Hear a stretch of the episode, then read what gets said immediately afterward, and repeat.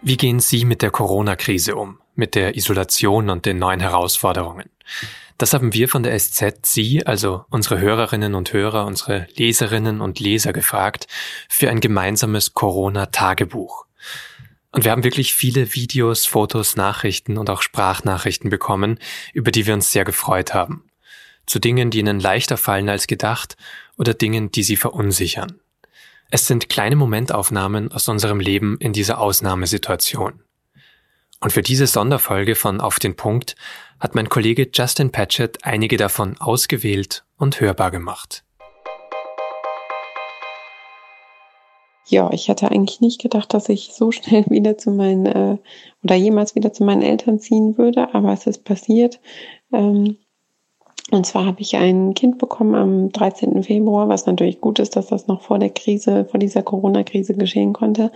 Ähm, aber wir wohnen in Frankfurt und dort traue ich mich mit der Kleinen gar nicht mehr raus. Deswegen bin ich jetzt mit ihr bei meinen Eltern ähm, im Ober Oberbergischen Kreis und versuche, dass wir jeden Tag ähm, einmal in die frische Luft kommen und ähm, was mir schwer fällt, ist, ähm, ich habe sowieso schon einen massiven Schlafmangel, dadurch, dass sie noch so klein ist. Ähm, aber wenn ich jetzt mal Stunden habe, um einzuschlafen, dann ähm, denke ich eben oft an die, an die, an den Virus und wie der unser Leben verändern wird. Und ich hoffe sehr, ähm, dass es ein paar Monaten oder in ein paar Wochen der Spuk vorbei ist und wir wieder alle so leben können wie vorher. Wirklich erschreckt hat mich am Sonntag diese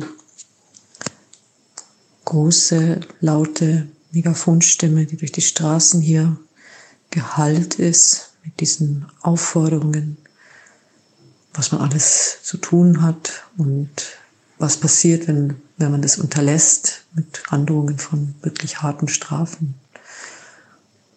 Und da, ich saß mit meinem Sohn am Frühstückstisch, habe ich gedacht, Krieg, wie im Krieg. Ich habe kein Corona und ich kenne auch niemanden, der erkrankt ist oder darunter leidet oder gar gestorben ist. Aber ähm, ich habe gestern meine Kündigung bekommen. Ich bin knapp 54, ich bin alleinerziehende Mutter.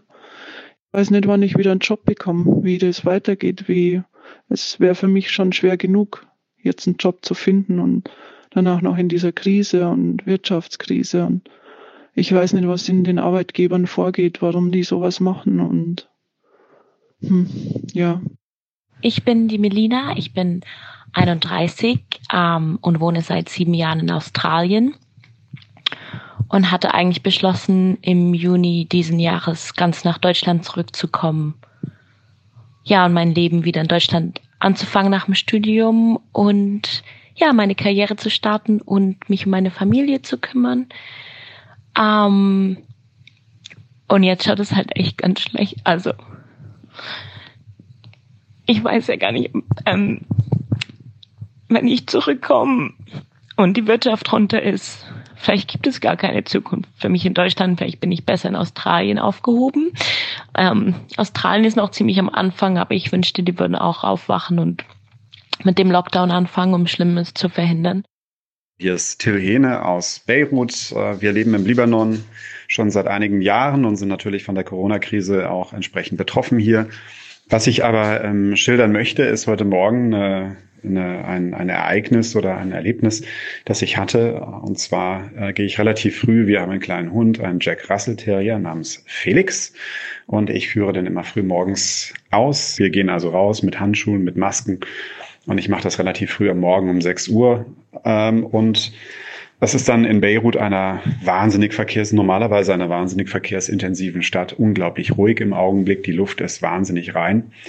Und ich bin also heute Morgen durch die Straßen gelaufen und hatte das Gefühl, das ist irgendwie wie ein Sonntag. Und es fühlte sich auch an wie ein Sonntag in Deutschland. Ich bin in Freiburg groß geworden und hatte dort sonntags immer dieses Gefühl, wenn an Sommertagen ähm, Kleinflugzeuge, Cessnas etc. oben im Himmel kreisen und Ausflug, Ausflugstouren über den Schwarzwald machen, hörte man immer so dieses Propellergebrumme. Und ähm, das hat sich heute Morgen bei mir auch eingestellt. Das Gefühl, ah, das ist eigentlich ein Sommerspaziergang an einem frühen Morgen. Oder ähm, ja, und alles ist schön. Und es war tatsächlich auch so ein Brummen in der Luft von, von Cessna oder kleinen, kleinen Motoren. Und ich habe mir die Frage gestellt, das kann ja nicht sein, dass jetzt hier Beirutis, Libanesen diese Situation da irgendwie zum Rundflug über Beirut ausnutzen. Bis mir dann natürlich klar wurde, das sind keine Cessnas oder keine Propellermaschinen, die ihren Rundflug machen, sondern das sind Drohnen, die darüber wachen oder kontrollieren oder von oben herab schauen oder Bilder schicken dass äh, es auch keine Verstöße gibt und gegebenenfalls dann halt auch schnell irgendwohin eine Patrouille geschickt werden könnte, falls, falls etwas ist. Ich bin jetzt seit August hier in Bolivien, mache hier einen Freiwilligendienst. Und heute kam tatsächlich eine Mail, dass vom Auswärtigen Amt, dass am Freitag angeblich ein Charterflug uns von hier aus nach Santa Cruz bringen soll und von da aus ging es dann angeblich nach Deutschland. Ich traue der ganzen Sache noch nicht, weil schon ein Flug kurz vorher gecancelt wurde. Und einerseits möchte ich hier nicht weg, weil das sozusagen ja mein Freiwilligenjahr ist und das einfach durch diese ganze Geschichte sehr verkürzt wird.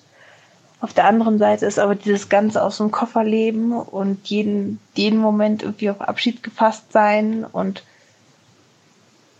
das ist alles auch sehr, sehr belastend. Ich hoffe, dass ich dann auch bald wieder zu Hause bin und je nachdem, ob ich in Quarantäne gesteckt werde oder nicht, dann auch wieder meine Eltern und meine Brüder in die Arme schließen kann. Hier spricht Angelika Muxfeld. Ähm, auf unsere Familie trifft im Moment so ziemlich alles zu, was man täglich auch an den Nachrichten hören kann. Unser ältester Sohn sitzt in Peru fest. Ähm, am 16. März wurde da in binnen 24 Stunden eine Ausgangssperre verhängt. Wir wissen nicht, wirklich nicht genau, wann unser Sohn zurückkommt. Und die deutsche Botschaft und das Konsulat in Cusco, die bemühen sich wirklich nach Kräften. Dann haben wir noch eine Tochter, die jetzt Abi machen sollte, doch ein bisschen nervös ist wegen der ähm, Abiturprüfungen, weil man nicht weiß, ob die wie geplant stattfinden können.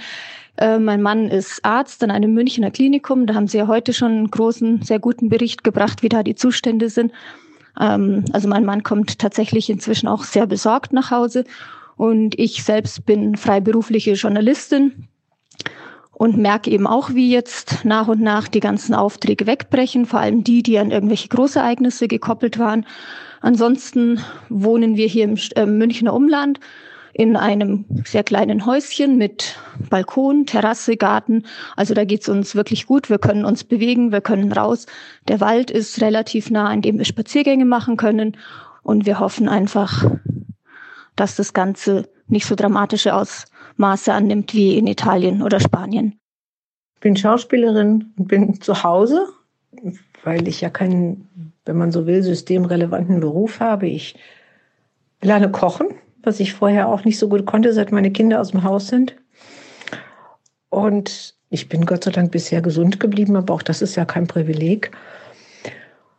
Gleichzeitig ist diese Stille und diese Ruhe auch auf eine besondere Art auch schön, wenn ich ganz ehrlich bin, weil ich sehe, wie die Vögel zurückkommen in den Garten und man mitten auf der Straße tanzen kann, was wir schon gemacht haben. Und man merkt auch mal, wie viel man über Dinge gejammert hat und geklagt hat, über die es gar nichts zu klagen und jammern eigentlich gibt. Das ist eine große Reinigung. Wenn man mit Pferden zu tun hat und auch das Pferd reitet, kommt man sich als Mensch auch nicht wirklich nah, weil beim Putzen kommt man niemandem nahe und auch beim Reiten an sich kommt man einfach den anderen Menschen nicht nahe.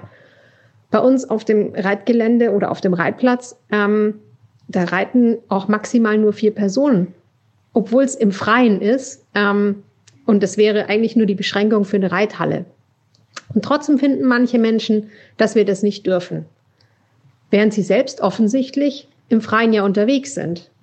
Warum gönnen das einem die einfach nicht? Oder was ist das für ein komischer Neid? Was passiert da eigentlich in den Köpfen von solchen Menschen? Ja, unser Tag geht seit dem 13. Ähm, März, Freitag auch noch der 13. Da habe ich ganz, ganz früh morgens, ich bin um halb sechs aufgestanden, um sechs kam die erste Nachricht, also hat eine Mutter aus unserem WhatsApp-Chat von der siebten Klasse meines Sohnes hat dann Nachricht geschrieben, dass wohl die Schulen dicht machen dann ab dem Montag darauf. Ja, dann war das schon mal zwar nicht überraschend, aber so schnell habe ich es dann doch nicht gedacht. Aber bis jetzt sind wir noch in dem Zustand, in dem meine Kinder relativ ähm, gelassen damit umgehen. Sie wollen informiert sein. Sie bestehen auf die Tagesschau und auch davor der aktuelle Bericht über die Geschehnisse in der Grenzregion eben. Ja, wirklich schlimm Angst haben wir nicht, aber wir versuchen schon vorsichtig zu sein. Was besonders ist, ist, dass Gespräche entstehen. Ich kaufe immer noch ein, vielleicht auch zweimal in der Woche noch im Bioladen ein. Und ich hatte heute mit zwei Leuten, zwei Frauen, ein sehr positives, konstruktives Gespräch. Und solche Gespräche, die über das Übliche hinausgehen, entstehen jetzt öfter. Das war ein erster Eindruck von unseren Hörerinnen und Hörern und wie sie die Corona-Krise erleben. Vielen Dank an alle fürs Mitmachen. Und wie schon am Anfang dieser Sonderfolge gesagt, es gibt noch viel mehr solcher Tagebucheinträge als Text oder auch als Video. Viele Menschen haben auch einen Fragebogen ausgefüllt. Und auch diese Rückmeldungen haben wir online veröffentlicht. Und zwar unter sz.de-kollektives Tagebuch. Kollektives Tagebuch zusammengeschrieben als ein Wort. Den Link finden Sie auch in den Show Notes dieser Episode und dort steht auch unsere WhatsApp-Nummer, unter der Sie uns auch jetzt noch Nachrichten schicken können, damit wir dieses Tagebuch fortsetzen können. Alle regulären Folgen von Auf den Punkt erscheinen wie immer Montag bis Freitag um 17 Uhr. Bis zum nächsten Mal.